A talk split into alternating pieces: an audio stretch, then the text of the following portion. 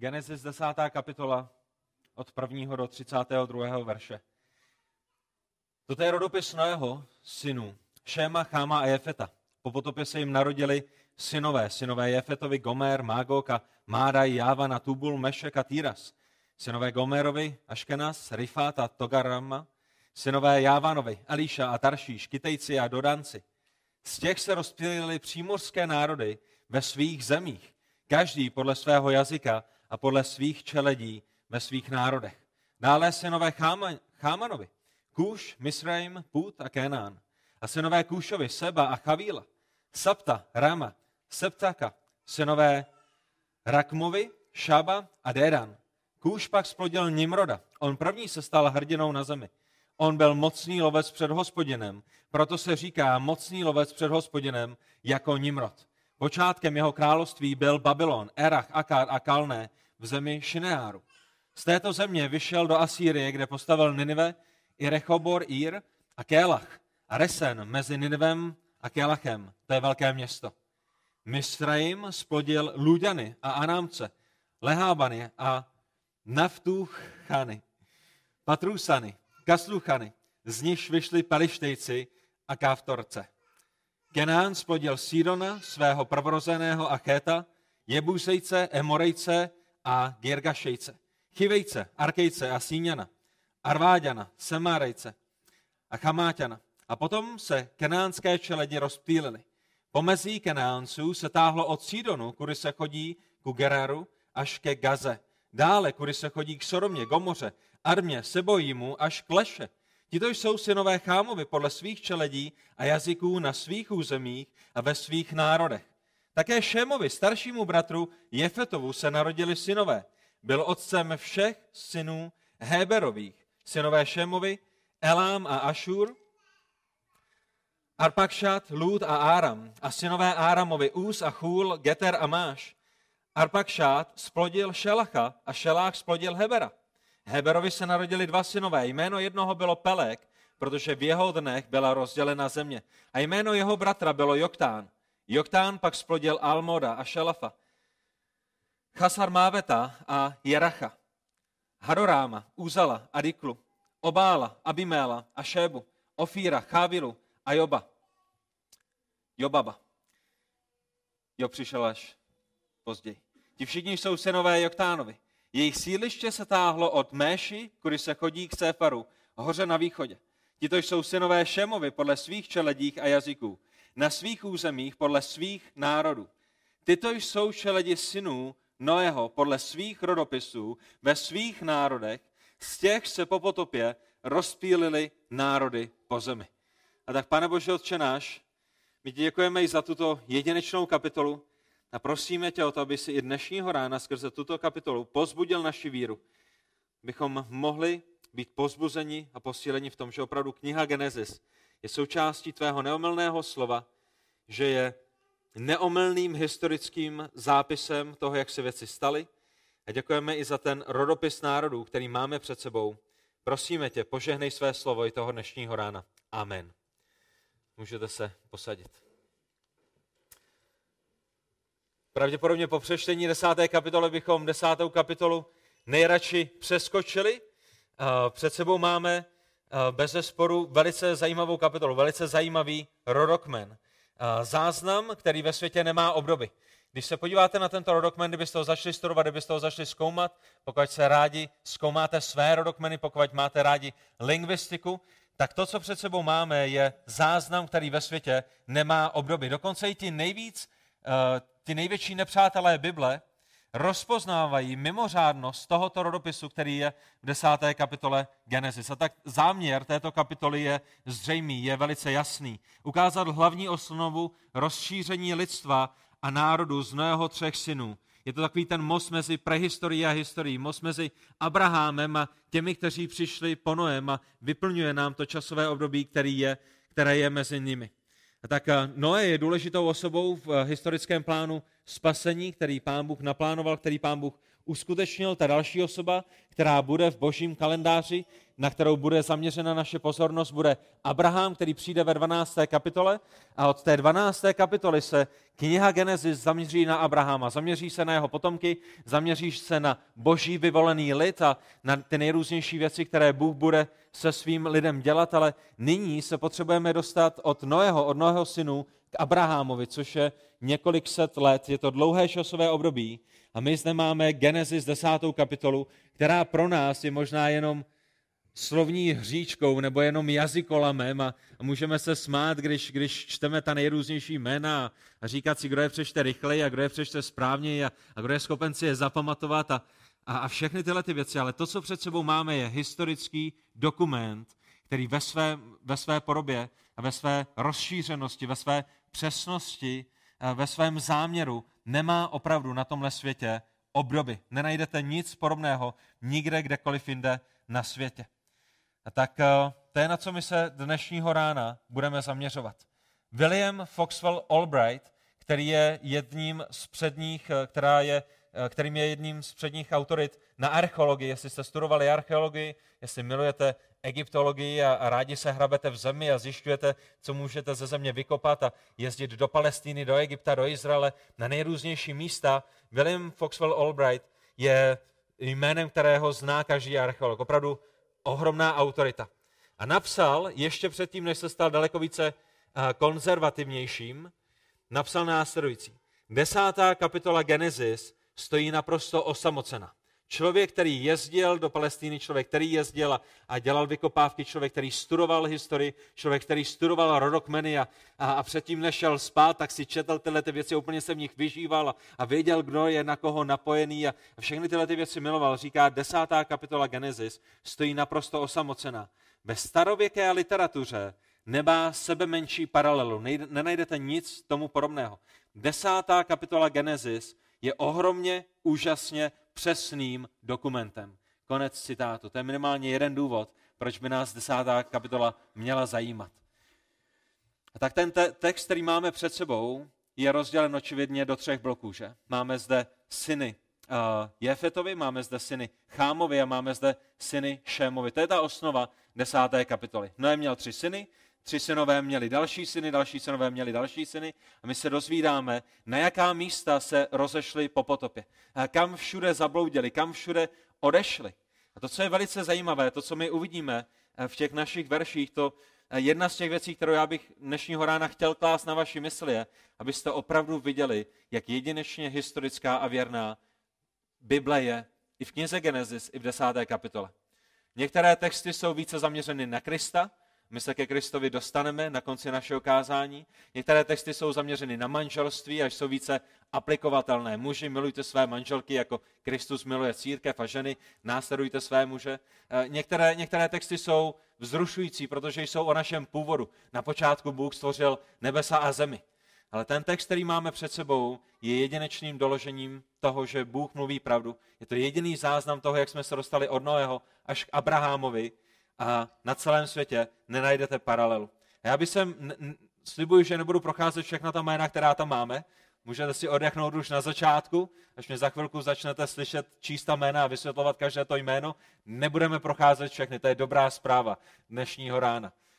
A, ale některá ta jména chci zmínit, aby vy jste viděli, že to nejsou pouze jména Prince Bajaja, anebo uh, Popelka, anebo Sněhurka, ale že jsou to jména, která jsou rozpoznána historiky, archeology, lidmi, kteří studují všechny tyhle ty vědy a, a, a mnohokrát nejsou ani znovuzrození a rozpoznávají je jako skutečné historické jména.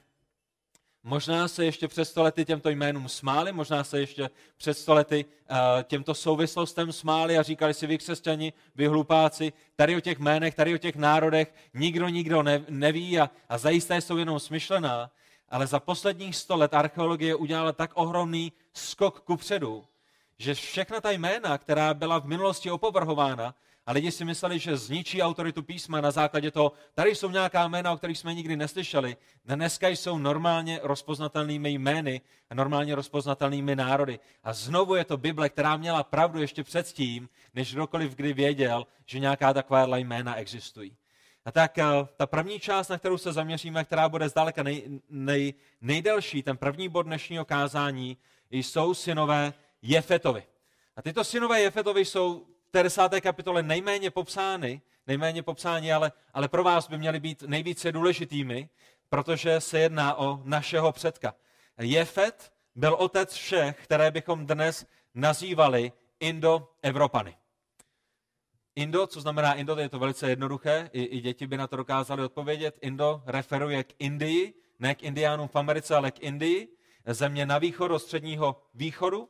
A Evropany je lidé žijící na evropském kontinentu. A dříve lidé moc nepřemýšleli o propojení lidí, kteří žijí v Indii a lidi, lidí, kteří žijí v Evropě, že? Různé jazyky, různý tón, barvy kůže, různá kultura, různé tvary očí a nejrůznější věci. A, a, a tam v tom našem lidském myšlení, v té lidské moudrosti jsme se snažili rozdělit lidi a nikdo moc nepřemýšlel o tom, že Indoevropané mají společnou historii, že mají společný původ, že mají společný jazyk. Ale Bible to přesně tímto způsobem popisuje v knize Genesis v desáté kapitole. To, na co lidé přišli jako velký objev v uplynulém století, leží před námi na řádcích desáté kapitole knihy Genesis. A Bible nám říká i v tomto místě, že ty indoevropské jazyky jsou a byly propojené, že mají společný základ. A to je důvod, proč seriózní studenti lingvistiky, pokud studujete uh, lingvistiku, pokud studujete jazyky, chcete být překladatelem, uh, chcete překládat do francouzštiny, do italštiny, do španělštiny, tak pokud opravdu seriózně studujete lingvistiku, tak byste se měli vypravit stejně tak jako další seriózní studenti lingvistiky do Indie, kde se studuje jazyk, kterému se říká sanskrt, který je starým indickým spisovným jazykem. A lidé jsou přesvědčeni o tom, že právě tenhle ten sanskrt, tenhle ten jazyk indický, je tím nejstarším, nejdochovanějším původním jazykem. Nebo je, je to jazyk, ke kterému se můžeme dostat nejvíce nejdále.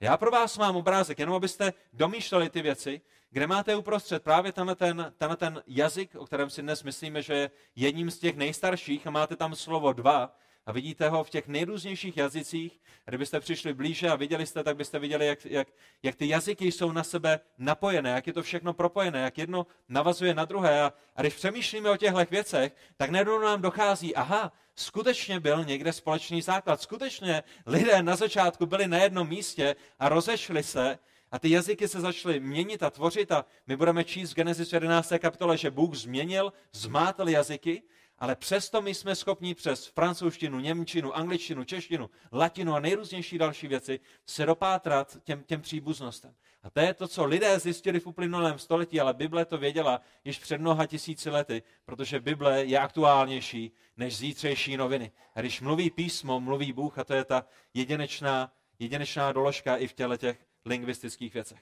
Encyklopedie zmiňuje, že indoevropské jazyky jsou nejdůležitější lingvistickou rodinou na světě, že mají společného jazykového předka. My dneska slavíme sto let výročí České, Česka, jsme na to, doufám, náležitě hrdí a pyšní v tom nejlepším možném slova smyslu. A jsme vděční Pánu Bohu za to, že nás dal do téhle země, že naši předci přišli do téhle země a že i dnes, po tom, co zde byli komunisté, po tom, co zde byli nacisté, můžeme společně uctívat Pána Boha a v duchu a v pravdě. Nemusíme se stydět, nemusíme být dáváni do vězení. Ale to, co vy potřebujete vědět, je, že když byste šli na východ, tak ty jazyky, které jsou propojeny na východě, jsou jazyky Indie, Afganistánu, Iránu, Arménie, Balkánu, bývalé Jugoslávie, Česka, Slovenska, Polska, části Německa, Lotyšska a Litvy. A já jsem nikdy nepřemýšlel o tom, že tyhle ty národy jsou propojeny, ale, ale to je to, co vidíme v jazycích, to je to, co vidíme v tom, v tom rodokmenu, který máme v desáté kapitole. Na západě je to potom Řecko, Itálie, Francie, Španělsko, Portugalsko, Švýcarsko, Rumunsko, Britské ostrovy, Skandinávie, části Německa, Nizozemí a Belgie. Tohle to jsou všechno země, kam se vydali Jefetovi potomci.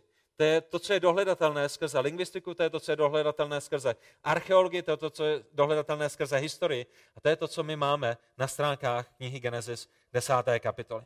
To, co je zajímavé, je, že spojitost mezi východem a západem nebyla známá právě až do toho devatenáctého století, i když písmo o tom velice jasně mluví. A tak máme před sebou syna Jefeta, toho prvního, kterého tam máte zmíněného, je Gomér.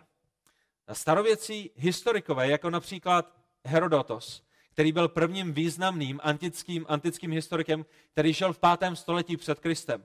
Nebo Strabon, starořecký historik a geograf, který žil v prvním století uh, našeho uh, letopočtu. Nebo Plutarchos, starořecký historik a spisovatel, který žil na přelomu prvního a druhého století. Všichni tyto historice, historikové, geografové, spisovatelé svědčí o tom, že Gomérova rodina, rodina tohoto Goméra, o kterém my čteme v Genesis desáté kapitole, že jeho potomci se usadili severně od Černého moře.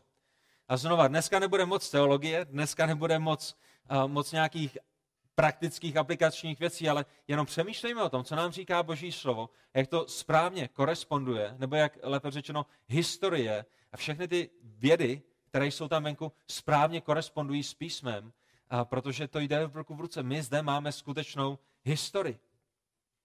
Z jeho jména pochází název Krym. Název Krym, kdybyste studovali lingvistiku a všechny tyhle ty věci, jak byste zjistili, že pochází z Gomérova jména. Dále pokračoval do Francie, kde jeho potomci jsou známi jako Gálové, do Španělska, tam slyšíme to slovo Galácie, na britských ostrovech Keltové. Všechny tyhle ty věci mají ten společný základ ve jménu Gomér. Potom čteme o synech Goméra, například uh, syn Jefeta, ten Aškenaz, který je tam zmíněn. Uh, to jsou ti, kteří osídlili sever Palestíny. Jejich jméno je dochované v názvu například jezera Ascanius. Pokud si pamatujete na Homéra, který byl řeckým básníkem, který žil zhruba osm století před naším letopočtem, tak on zmiňuje, že lidé v tomhletom regionu se nazývali Askéni. A my tam slyšíme i v té češtině Aškenaz, Askéni, lidé, kteří tam žili. A znova vidíme, že i ta světská historie dokládá skutečnost, o které mluví písmo. Princ z trojských válek, jestli je tady někdo, kdo má rád trojské války, tak princ z trojské královské rodiny nesl právě jméno, které je velice úzce spojeno s As- Aškenázem a jmenoval se Askenius.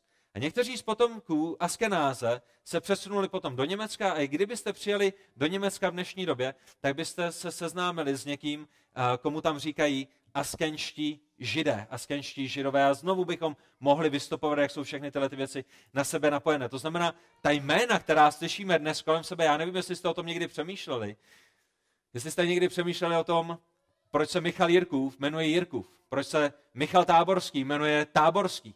A možná bychom někde dohledali, že jeho rodina v minulosti ráda dělala táboráky. A, a, a proto jim začali říkat táborší. Uh, Ilgner, netuším. N- n- možná byste se někdo tomu dopátral. Kolařík, možná jsme byli koláři, ale, ale že nejsou to jména typu Sněhurka, Pepulka, Popelka a princ Bajaja, jsou to jména, která jsou z něčeho odvozena. A když se podíváte po geografii celého tohoto světa, tak vidíte jména, která korespondují a která se vztahují ke jménům, která máte v Genesis desáté kapitole. Náhoda? Není to náhoda. Je to kvůli tomu, že potomci těchto synů se vydali do různých měst, nebo do různých míst, tam zakládali města a ta města, ty řeky a ta údolí a, a, a hory a nejrůznější rody a klany byly pojmenovávány právě podle těch jejich rodin. A to je to, co vidíme kolem sebe, jenom možná ne vždycky uděláme to propojení mezi písmem a věcmi, které jsou kolem nás. A syn Goméra, syn Jefeta, který se jmenoval Togarma, je předek dnešních Arménců. Pokud máte předky v Arménii, tohle byl váš předek. Z jeho jména máme jména pro Turecko anebo pro Turkmenistán. To není něco, s čím jsem přišel já. To nebylo, že by jsem si sedl někam a říkal jsem si Togarma, Togarma, Togarma, ale to blízko Turecka, tak tam hodíme Turecko, ale, ale tohle to jsou věci, které lidi studují, které, kterými se lidmi zabývají a které jsou dohledatelné. Mohli byste pokračovat k, si, k synům Jefeta, kteří se jmenovali Magog, Tubul a Mešek. Z nich pochází lidé, kteří jsou dnes na severu, známí jako Rusové, kteří žijí v Rusku a oni začali v severním Turecku a o tom svědčí právě jeden z těch historiků Herodotus. Josefus, další, další historik, jim dává stejnou lokaci. Josefus byl pro změnu židovským, hebrejským historikem. A jejich jména vidíme zachovává, zachována ve východní a západní části Ruska. Jestli jste byli někdy v Rusku, tak tohle jsou jména, která, která vám musí utkvět v paměti. Z toho jména Mešek máme slovo Moskva, případně řeka Moskva, která je pojmenována stejně. Z jména Tubul máme potom jméno Tobolsk, Tobolsk, který leží na řece Tobol, v údolí Tobol a, a je tam dal, jsou tam další města, která jsou pojmenována tímto způsobem. To znamená, znovu vidíme, tento syn Noého se přimístil do téhle, do téhle části, možná to nebyl přímo, možná to byli jeho potomci, kteří nesli stejné jméno a, a začalo k pojmenovávání nejrůznějších míst a samozřejmě, i když Moskva v té době nebyla, to je, jak, jak byly pojmenovávány tyhle ty města následně, právě na základě historie. Kdybyste šli do Ezechiele, do třicáté osmé kapitoly, do druhého až třetího verše, tak byste viděli, že Ezechiel mluví o předním knížeti Mešeku a Tubalu. A to, co je velice zajímavé, že to slovo, nebo ty dvě slova přední kníže, by bylo velice legitimně přeloženo jako kníže růž. To znamená, kdybyste šli například do některých anglických překladů, tak byste tam neměli přední kníže, ale z hebrejštiny by to bylo přeloženo jako kníže růž. Můžete to přeložit oběma způsoby. A ten přední kníže v sobě nese právě to slovo hebrejské růž, ze kterého potom lidé odvozují slovo pro Rusko. Tak znova, jenom to propojení, které zde je. Máme zde syna Jefeta, Mara, Mara, Maraj, ze kterého odvozujeme jméno Médové, možná si pamatujete, Médové a Peržané, kteří se usídlili na území dnešní Perzie. Áriové či Árijci, kteří migrovali do Indie, pochází také z téhleté větve Jefetovy rodiny. Potom tam máte Jávana, syna Jefetova. A když my přemýšlíme o Řecích, tak potřebujeme přemýšlet také o Jávanovi. A když my přemýšlíme o Řecích, tak přemýšlíme o Achajcích, Dorech, přemýšlíme o Jonech, Helénistech.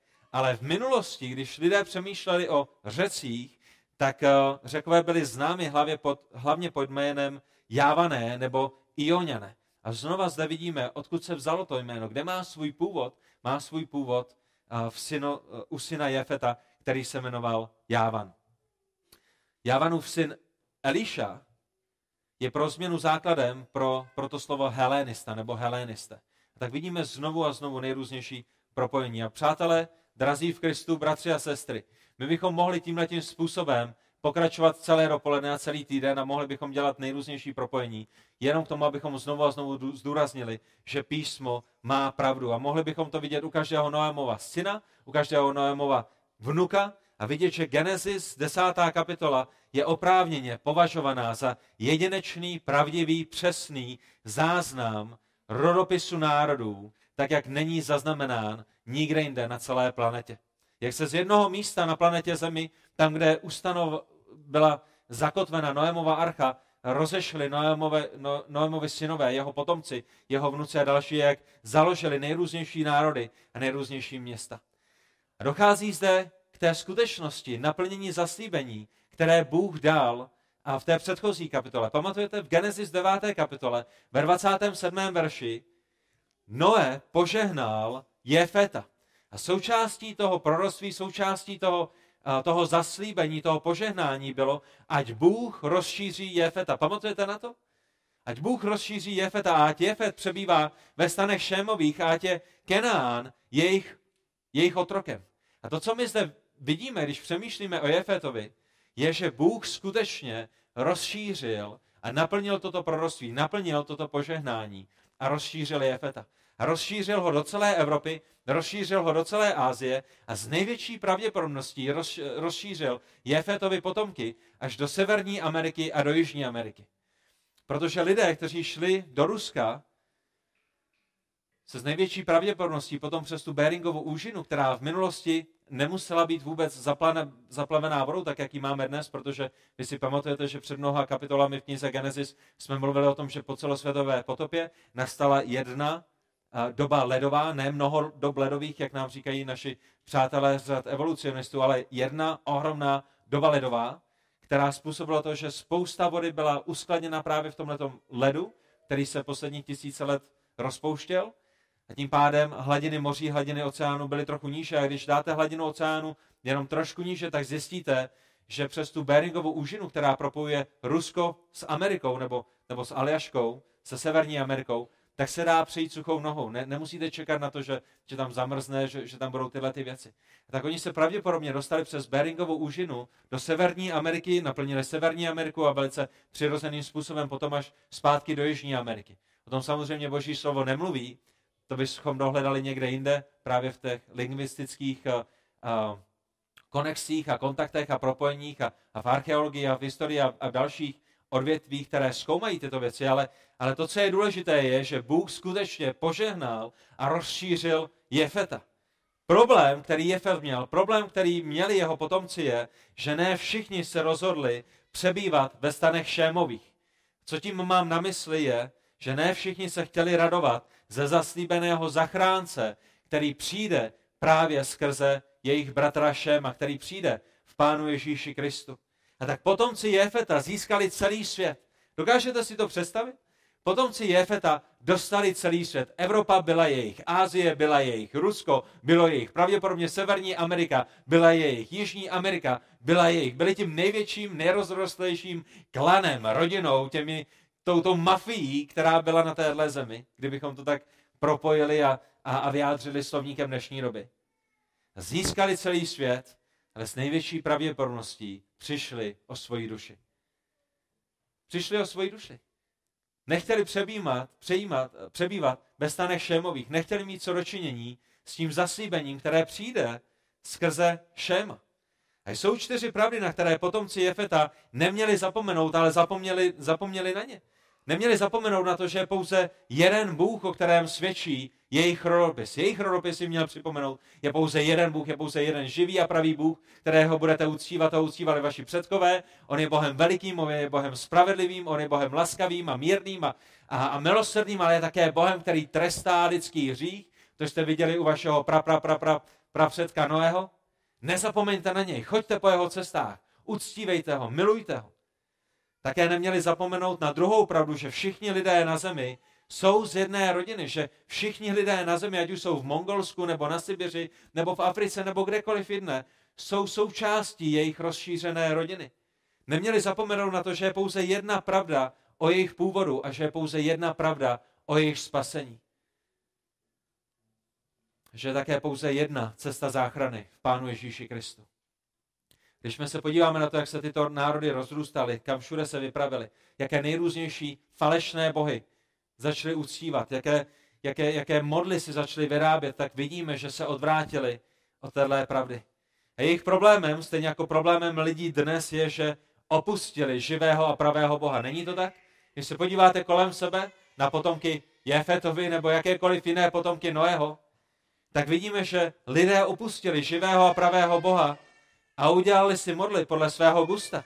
A s opuštěním Boha, s opuštěním toho jednoho, jediného, živého a pravého Boha, zapomněli na to, že jsou pouze jedni lidé, že je pouze jedna rasa, že na tomhle světě nejsou méně cení a více cení lidé, že, že pokud máte světlejší nebo tmavší kůži, tak to z vás nedělá otroka nebo někoho druhořadého, třetiřadého nebo, nebo někoho, kdo je, kdo je méně vyvinutý, ale že je jeden Bůh, který stvořil jedny lidi a ty lidi mají nejrůznější tóny kůže, nejrůznější tvar očí a, a nejrůznější věci, které jsou s nimi spojeny. A to potom samozřejmě vedlo k tomu, že se různé národy začaly povyšovat nad jiné a začaly se navzájem vykořisťovat, začaly se navzájem zneužívat. Proč? Protože my jsme lepšími, protože my jsme vyššími, protože my jsme se vyvinuli lépe než vy. A pokud nejste blondáci a nemáte modré oči, tak šup s váma do koncentráku a šup s váma do nějakého pracovního tábora a zbavíme se vás, protože potřebujeme zachovat tu naši silnou rasu, která se vyvinula lépe a, a té vaší rasy se potřebujeme zbavit. A nejhorší ale bylo, a je i v dnešní době, že lidé ztratili záměr z Božího zaslíbení, že Bůh pošle vykupitele, který je vykoupí z jejich hříchů, který je zachrání tam, kde oni se sami zachránit nemůžou. A že je veme k sobě, aby byli s ním tam, kde je on. A tak ten jedinečný reformátor Jan Kalvín to pojmenoval dobře, když napsal, že lidé, se, že lidé schválně zapomněli na Boží milost a Božího zachránce. Tady to, k čemu došlo u Jefeta, tady to, k čemu došlo u jeho potomků, to, k čemu dochází všude kolem nás, není nějaký omyl. Není, není něco, že jste se ráno zbudili a říkáte si, jejda, kde jsem to včera byl? V neděli ráno jsem někde byl, už jsem na to zapomněl, o kom tam mluvili, zapomněl jsem na to. My nezapomínáme tímhletím způsobem. Kalvín řekl, a já si myslím, že to řekl správně, lidé schválně zapomněli na Boží milost a schválně zapomněli na Božího zachránce. Proč? Protože schválně zapomněli na Boha. Proč schválně zapomněli na Boha? Proto, aby mohli být svým vlastním Bohem. Proto, aby si mohli udělat bohy, kteří jim schválí jejich hříšný život. To je proč, když se podíváte po světě, tak vidíte bohy, kteří schvalují nevázaný intimní život. Vidíte bohy, který, kteří schvalují peníze, kteří schvalují obžerství, kteří schvalují nemorálnost, že? A vidíme, když si lidé staví modly podle svého vlastního srdce, tak jsou to vždycky modly, které jim schvalují jejich hřích a jejich hříšnou přirozenost. A proto zapomínají na Boha, proto zapomínají schválně na Boží milost a na Božího zachránce. Ten druhý bod, ta druhá část dnešního kázání a desáté kapitoly, jsou potom synové Chámovi. A u synů Chámových my vidíme důsledek těchto věcí, když lidé zapomínají na Hospodina. A to, co my vidíme u synů Chámových, jsou bojovné národy. Zatímco po, potomci Jefeta byli Indoevropané, ty, kteří osídlili část Indie, Evropy a možná i Severní a Jižní Ameriku, tak uh, potomci Chámovi převážně zůstali na blízkém středním východě. Šémovi potomci potom uh, se usídlili v Africe, převážně v té severní části Afriky, a na Dálném východě, který my známe pod názvem Orient, nebo ty, ty orientální země. To znamená, máme Jefeta, Indoevropané, máme Cháma, převážně střední východ, blízký východ, a potom, když přijde na Šéma, tak Šém je v části severní Afriky a orientální země dále, dále, dále na východ. A opět bychom se mohli pokusit vysvětlit a, a naznačit některé ty propojení, kam se vydali, jak, jak, jak je to vidět i v dnešní geografii a v těch jménech. Ale já bych vám chtěl u synů Chámových poukázat na jednu velice zajímavou osobu, a tím samozřejmě není nikdo jiný, než ve verších osm až dvanáct Nimrod. Máme Cháma, který měl syna Kůše, a Kůš splodil Nimroda. A očividně my vidíme, že Nimrod je něčím zvláštní, že? Máme zde národy, máme zde jména, kam se vydali, kam se, kam se, kam se nevydali, jak to všechno fungovalo. A nejednou uprostřed desáté kapitoly Máme, máme tohohle člověka od osmého do dvanáctého verše Nimroda. A my čteme v osmém a devátém verši. Kůš pak splodil Nimroda, on první se stal hrdinou na zemi. On byl mocný lovec před Hospodinem, proto se také říká mocný lovec před Hospodinem jako Nimrod. A tak je to zvláštní. Proč v tomhletom rodopisu národu? Proč v té desáté kapitole, kdy nám Bůh skrze Mojžíše ukazuje, kam se nejrůznější národy vydali, kde se usídlili, jak, jak se rozrostla populace na téhle zemi. Proč zde najednou čteme o nějakém Nimrodovi, který je lovcem před Bohem? To byl Nimrod tak úžasným rybářem, nebo myslivcem, ne, ne, nebo chytal dinosaury, kteří samozřejmě přežili na Arše a kteří vyšli z Archy a pravděpodobně vymřeli až po celosvětové potopě, protože na zemi nebyl dostatek vegetace, nebyl dostatek stromů, nebyl, nebyl dostatek keřů a všech těch věcí, protože to všechno začínalo od nuly. Pravděpodobně ty velká zvířata vyhnula v důsledku buď té klimatické změny, která nastala po potopě, nebo i v důsledku toho, že nebylo dostatek potravy. Ale, ale, ale co je tak zvláštního na Nimrodovi? A co znamená, že Nimrod byl mocným lovcem před Hospodinem? Proč jsou tyhle ty věci zdůrazňovány? A další věc, kterou zde máme zdůrazněnou v těch dalších verších, je, že Nimrod měl království, které začínalo v Babylonu, a jsou tam popsány ty další, ty další města, do kterých se jeho království rozrůstalo. A to, co my si potřebujeme uvědomit, bratři a sestry, tak jak se podíváme na Nimroda v tenhle ten moment, je, že Nimrodovo království, když začneme u toho jeho království, bylo urážkou Boha a bylo urážkou lidí. Nimrod, jak za malou chvíli uvidíme, není někým, kdo je Bohu libý. Není někým, komu by Pán Bůh tleskal. Není někým, kdo chodí za Pánem Bohem. Nimrod, tak jak leží a běží, tak jak ho máme před sebou, je, je odpůrcem Boha. Jeho království je urážkou Boha. Proč? Protože nepotřebuje Boha. To je to, co my uvidíme v Genesis jedenácté kapitole prvním až devátém verši. Jeho království je urážkou lidstva, protože Nimrod vládnul nad lidmi jako tyran. Byl to Martin Luther, další jedinečný reformátor šestnáctého století, který správně poukázal na to, že Nimrodovo hrdinství a to jeho mocné lovení musíme vykládat právě v tomto světle. Právě v tom světle toho tyranství. Nimrod nebyl lovcem zvěře, přátelé. Nimrod nebyl nějakým ohromným lovcem dinosaurů a, a Pán Bůh si říkal, tyjo, tohle je člověk, který je opravdu silný a mocný a, a nebyl dokonce ani lovcem lvů a tigrů a, a všech těch dalších ohromných zvířat. Ale my, když čteme o tom, že Nimrod byl mocným lovcem, tak je to v tom smyslu, že byl bezcitným válečníkem. Nimrod nelovil, nelovil zvěř, Nimrod lovil lidi. A bylo to právě na základě jeho vraždění a bezohledného pokořování lidí a celých měst, na čemž jeho království bylo zbudováno. Nimrod byl válečníkem, Nimrod byl tyranem, Nimrod byl brutálním lovcem lidí, kteří pod sebe, který pod sebe pokořoval nejrůznější města, nejrůznější lidské skupiny a vládnul jim opravdu velice krvelačným způsobem. Jeden ze starozákonních komentářů popisuje Nimroda následovně. Nimrod se stal na zemi velkým krutovládcem a tyranem. Byl arrogantním diktátorem, spurný v božích očích. To je vizitka Nimroda. To je, proč my čteme v desátém verši. Počátkem jeho království byl Babylon, Erech, Akád a Kalné v zemi Šináru. Toto jsou všechno území, které on si podrobil svým mečem a tím, že vykořisťoval lidi, kteří tam žili. To byla základna pro jeho království a z téhleté základny Babylonu a Erechu, Akádu a Kalného v zemi Šináru se jeho království rozrůstalo, tak jak Nimrod vyšel do Asýrie, kde postavil Ninive. Už jste někdy slyšeli o Ninive?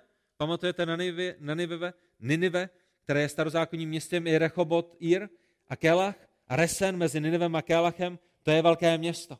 A tak my zde máme v tenhle ten moment Nimroda, který zakládá to město Babylon, nebo Bábel, obě, obě ty možnosti jsou správné. Je to, je to překlad toho stejného hebrejského slova, ať už Babylon nebo Bábel. A je to významné město. Ale není významné tím smyslem, v jakém bude významný Jeruzalém o několik stovek let později. Jak je významný Jeruzalém? Jeruzalém je významný tím, že je božím městem. Babylon je v Bibli významný tím, že je lidským městem. A to je to, co vidíme u Daniela, to je to, co vidíme ve Zjevení. Vždycky, když vidíme Babylon, tak Babylon je zaměřen na člověka. Je to, je to lidsko-středné město, je to město, které je postaveno člověkem pro lidi a k lidské slávě a stojí v naprosté opozici vůči Jeruzalému, božímu městu, vůči božímu království. A to je to přesně to, co vidíme i v tenhle ten moment na tomhle místě. My to nevidíme jenom v Genesis jedenáct, vidíme to u proroka Daniele, vidíme to v knize Zjevení. Nemusíte listovat do, do Daniele, ale já vám tam chci ukázat paralelu, kterou máme mezi Nimrodem a Nabukadnezarem, kterou máme mezi Nimrodovým Babylonem a kterou máme mezi Nabukadnezarem, králem Babylonu, který přichází později u krále, u proroka Daniele. Kdybyste šli do začátku knihy Daniel, tak byste viděli Nabukadnezara, který přitáhl k Jeruzalému a který Jeruzalém dobyl. To je první kapitola, první verš. Ve druhém verši první kapitoly knihy Daniel vidíme, jak Hospodin vydal Jeruzalém i s některými poklady božího chrámu do Nabukadnezových rukou. To znamená, to, že Nabukadnezar byl schopen dobít Jeruzalém, bylo kvůli tomu, že Bůh si použil tohoto krále k tomu, aby trestal Jeruzalém. Nabukadnezar byl v jeho rukou. A my čteme v druhém verši, že to je Bůh, který vydal Jeruzalém do jeho rukou. Co s ním udělal Nabukadnezar? Co udělal Nabukadnezar s těmi poklady, které získal dokonce i z božího chrámu? Ve druhém verši čteme, že on je vzal sebou do země Šineár, do domu svého boha a ty předměty přinesl do chrámové klenotnice svého boha.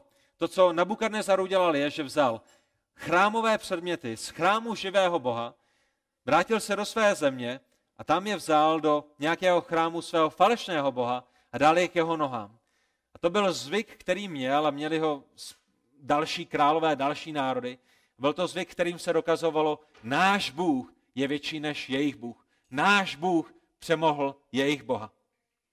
A jedné noci měl ale Nabukadnezar sen. Pamatujete na něj? Děti, pamatujete na ten sen, který měl král Nabukadnezar? Byla tam taková ohromná postava, byla to ohromná socha, pamatujete na to? A on se zděsil, nevěděl, co se děje, zavolal si nejrůznější lidi, nikdo mu nebyl schopen vyprávět o tom, co to je, nebo jaký to má význam, až si Pán Bůh použil Daniela. Daniel přišel a vypráví králi Nabukadnezarovi, co ten jeho sen byl a jaký má význam. A to je to, co čteme v druhé kapitole třicátém prvním verši. Daniel říká tomuto králi, o té soše, jejíž hlava je ze zlata, která referuje a odkazuje na to jeho Nabukadnezarovo babylonské království. A Bůh rozpoznává, ano, tvé království je veliké, ano, tvé království je zlaté. Ale všimněte si toho, co následuje v té druhé kapitole třicátého prvního verše. Daniel říká tomuto králi, že jeho babylonské království bude nahrazeno. A bude nahrazeno dalšími královstvími. Je tam to další království, které je stříbrné, další království, které je bronzové a další království, které je železné. A na konci přichází kámen, který rozbíjí základnu této sochy. Celá ta socha se, se bortí a, a, a kolabuje. A to je to poslední, finální království našeho spasitele a vykupitele Pána Ježíše Krista. Že? Ten sen je, ano, králi Nabukadnezare, tvé království je velké, tvé království je zlaté, ale nebude tomu tak na věky. Přijde druhé, třetí, čtvrté království a hádej co, všechna tato lidská království jednoho dne pominou, všechna tato království padnou a to jediné království, které bude na věky, bude království Ježíše Krista, toho věčného krále, který bude dobře vládnout svému lidu. Jaká byla reakce krále Nabukadnezara? Činil pokání. Odvrátil se k Bohu. Řekl si, jo, Bůh je svrchovaný, Bůh je velký, Bůh je tím jediným panovníkem, Bůh má pravdu, díky Bože za tenhle sen, já se ti podřídím a půjdu za tebou. Jaká byla jeho reakce? Kdybyste se podívali do třetí kapitoly, tak byste zjistili, že tohleto jeho reakce nebyla. Nic, nic, nic nebylo vzdálenější víc než pravdě, než to, co jsem vám právě řekl. My čteme v třetí kapitole knihy Daniel, že král Nabukadnezar vyrobil sochu. Z čeho byla vyrobená ta socha? Děti, pamatujete na to, z jakého materiálu vyrobil tu sochu král Nabukadnezar? Z jednoho jediného materiálu byla celá ze zlata. A ta socha byla obrovská, byla pravděpodobně vyšší než ta místnost, kterou máme zde, aby byla vidět z ohromné dálky. A potom vydal následující příkaz ve čtvrtém až pátém verši. Všimněte si, jaký příkaz vydal král Nabukadnezar. Přikazuje se vám, lidé, národy a jazyky, v čase, kdy uslyšíte hrát rok, píšťalu, citaru, liru, cymbál, orchestr či jiný hudební nástroj, padnete a budete se klanět té zlaté soše, kterou dal postavit král Nabukadnezar. A tak přátelé, proč je to důležité? Bůh řekl, Nabukadnezare, tvému království bude konec. Já tě budu soudit a přijdou další království a to jediné věčné království, které je, bude mé království, které přijde skrze král, král Ježíše Krista. A odpověď Nabukadnezara byla, tak to teda ne, Bože. Takhle to nebude. Já změním svůj osud, já změním svou cestu. Já ti ukážu, že mé království bude věčné. A tam, kde v tvém proroctví je mé království pouze hlavou, tam v mém plánu mé království bude celou sochou a nebude zničitelné. To je ten význam té zlaté sochy v proroku Danielovi.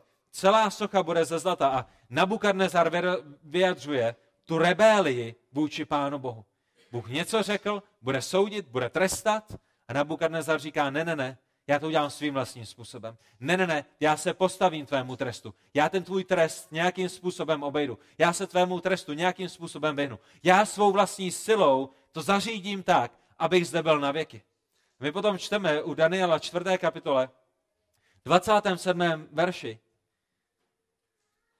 že opravdu přichází s touhletou myšlenkou, že, že král Nabukadnezar se dívá po celém tom Babyloně a říká si, tak tedy toto je ten velký Babylon, který jako sídlo královské jsem já vybudoval silou své moci a ke cti svého majestátu. A vidíte, Nabukadnezar se dívá na to své království a je to všechno o něm.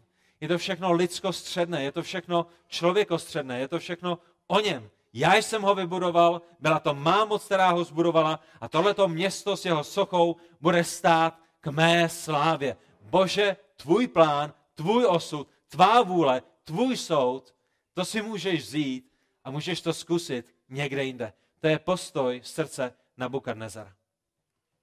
A ten důvod, proč vám kreslím tuhletu paralelu je, protože by mě zajímalo, jestli stejný postoj srdce neměl i Nimrod. Nimrod, který je součástí větve rodiny, která má být prokleta.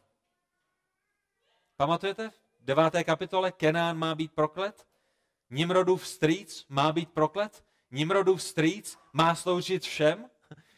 Možná jsem přeházel ty vztahy, ale, ale vy si je doplníte do toho správného, do toho správného pořadí, ale vidíte, že Nimrod je, je, je příbuzný s Kenánem.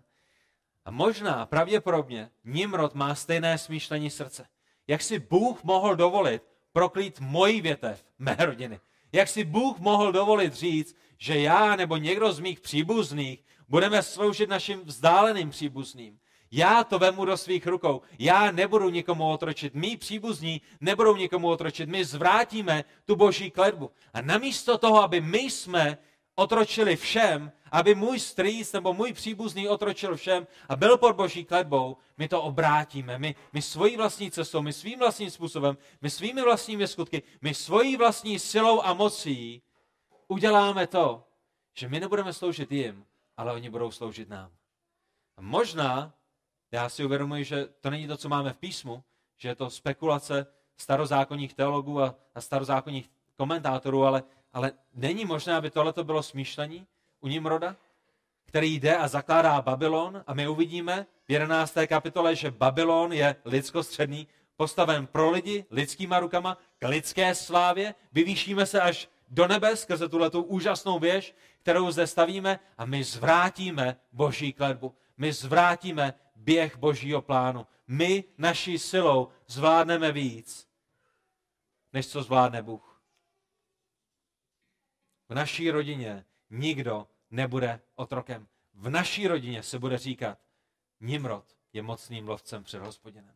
V naší rodině budeme my, ti, kteří vládnou ostatním. A přátelé, tohle je, jak lidé reagují na boží soud, prokletí a boží trest. Není to tak? Když lidé slyší o tom, že jsou hříšníky, když lidé slyší o tom, že Bůh je bude trestat za jejich hřích. A pravděpodobně pokud zde sedíte jako neznovuzrození lidé a slyšíte o božím soudu a o božím trestu a o božím prokletí, tak pravděpodobně ta první reakce vašeho srdce je stejná jako Nimroda, je stejná jako Nabukadnezara. Vzepřeme se, odvrátíme se a vypořádáme se s boží kletbou a s božím trestem naším vlastním způsobem. My budeme mocnými jako Nimrod, my budeme mocnými jako Nabukadnezar a nikdo nám nebude říkat, jak skončíme. A potom jdou a všemi možnými způsoby se snaží vyvýšit své vlastní jméno. Ukázat světu, že se můžou postavit proti Bohu. Podívejte se na to, co jsem dokázal. Podívejte se na ta království, která jsem zbudoval. Podívejte se na ty peníze, které mám. Podívejte se na tu slávu, kterou mám. Opravdu si myslíte, že mě někdo bude soudit? Opravdu si myslíte, že, že nějaký Bůh přijde a mě bude říkat, co já mám dělat ve svém životě? Ale přátelé, tady je to, co je důležité na, na tom historickém záznamu desáté kapitoly knihy Genesis. Boží nařízení a boží dekrety nemohou být tímto způsobem zrušeny. Nimrod nemůže přijít a zrušit boží dekret. Nabukadnezar nemůže svojí vlastní silou a svojí vlastní mocí zrušit boží dekret. Nabukadnezar skončil jak? Že ho Bůh soudil a nechal ho sedm let jíst trávu jako nějaký dobytek nebo jako nějakého osla nebo jako nějakého koně, dokud nepřišel ke svým smyslům a neuvědomil si, že všechno dobré, co ve svém životě má jako král, je pouze jedině z ohromné boží milosti, která je vylevána do jeho života. A dokud nečinil pokání a neodvrátil se od svého hříchu, to byl způsob, kterým žil jako pomatenec, poblázněnec v lesích a na polích jako polní zvěř. A tak boží nařízení nemohou být zrušena tímto způsobem. Je pouze jeden způsob, je pouze jeden způsob, jak člověk může uniknout božímu trestu. Je pouze jeden způsob, jak člověk může uniknout božímu prokletí. A tím způsobem je, že Bůh sám veme svůj trest a naše prokletí na sebe. Není to tak? A to je to, kde my jsme vděční za tu třetí část kapitoly deset. Za třetího syna, kterého měl Noé, za Šéma, který byl starší než Jefet. Protože je to z té Šémovy linie, je to z té Šémovy větve, je to z toho Šémova pokolení, kde my uvidíme, že přichází náš vykupitel a spasitel, který nás vykoupí z otroctví hříchu. A to, co je na tom nádherné, a to, co je na tom jedinečné, je, že právě tenhle ten Kristus, Ježíš, v Lukášovi ve třetí kapitole je napojen na Šéma. Kdybyste studovali rodokmen Pána Ježíše v Lukášovi třetí kapitole, který jde až k Adamovi, tak byste viděli, že je to přes Noého, přes Šéma a ještě přes jednoho dalšího syna. A Kristus je ten, který na sebe vzal dobrovolně podobu otroka. Nimrod možná nechtěl být otrokem. Nimrod se vzbouřil. Nimrod šel proti Pánu Bohu. A na druhé straně máme někoho, kdo se stává otrokem dobrovolně. A tím není nikdo jiný než Pán Ježíš Kristus. V listu Filipským ve druhé kapitole šesté verši čteme, ačkoliv byl ve způsobu božím, nelpěl na to, že je roven Bohu. Ten jediný opravdu slavný, ten jediný, který je opravdu králem králů a pánem pánů, ten jediný, který je skutečně tím největším a nejnádhernějším králem, nelpěl na tom, že je Bohem, že je roven Bohu, že je ve způsobu božím. Nýbrž sám sebe zmařil, vyprázdnil, vzal na sebe způsob otroka a stal se podobným lidem. A když se ukázal v podobě člověka, ponížil se, stal se poslušným až k smrti, a to smrti na kříži. A tak, přátelé, ten jediný možný způsob, jak my můžeme být vykoupeni z naší kletby a z našich hříchů, není, že se postavíme proti Pánu Bohu s napřeženou pěstí a svým vlastním způsobem se budeme snažit očistit své vlastní jméno. Ale ta naše jedna jediná naděje je v Kristu, který se stal otrokem, kterým nikdo z nás se stát nechtěl, aby nás vykoupil z našich hříchů, aby zemřel na dřevu kříže. A my čteme v listu Galackým ve třetí kapitole ve třináctém verši, že nás tímto způsobem vykoupil z prokletí zákona. Kristus nás vykoupil z prokletí zákona tím, že se stal za nás prokletím. To je Pán Ježíš Kristus. Tam, kde my jsme nechtěli být prokletými, tam, kde my jsme nechtěli být trestáni, on ve své milosti a ve své lásce přišel na tenhle svět, aby se stal otrokem, aby byl proklet za nás. Proč? Proto, aby nám mohla být připsána jeho spravedlnost. Proto, aby zaplatil za naše prokletí. Proto, aby zaplatil za naše hříchy. A taky toho dnešního rána ta zpráva písma, ta zpráva Božího slova je stejná. Nenásledujte Nimroda. Nenásledujte lidské pokusy k tomu, abyste se vykoupili ze svých hříchů, ale spolehněte se na toho jediného Božího otroka, na Božího beránka Pána Ježíše Krista. Utíkejte k němu, čiňte pokání, odvraťte se od svých nesmyslných cest a od svých hříchů, které vám nic nevydobí v tomhletom světě. A padněte k jeho nohám, padněte na svá kolena, proste ho odpuštění a vložte svoji naději s věčným životem v něho a v to, co on vykonal, a budete zachráněni. To je ta zpráva, která je nám dána. Nebuďme jako potomci Jefeta, kteří získali celý svět, ale ztratili svou duši. A jednoho dne, když zemřeli a byli pohřbeni, tak ať už bohatí nebo chudí, skončili ve stejném hrobu, ve kterém skončíme my. A ani jednu z těch věcí, které na téhle zemi vydobili a získali, ani jednu korunu, ani jeden dolar, ani jednu německou marku, ani jedno euro si sebou nebyli schopni vzít na věčnost.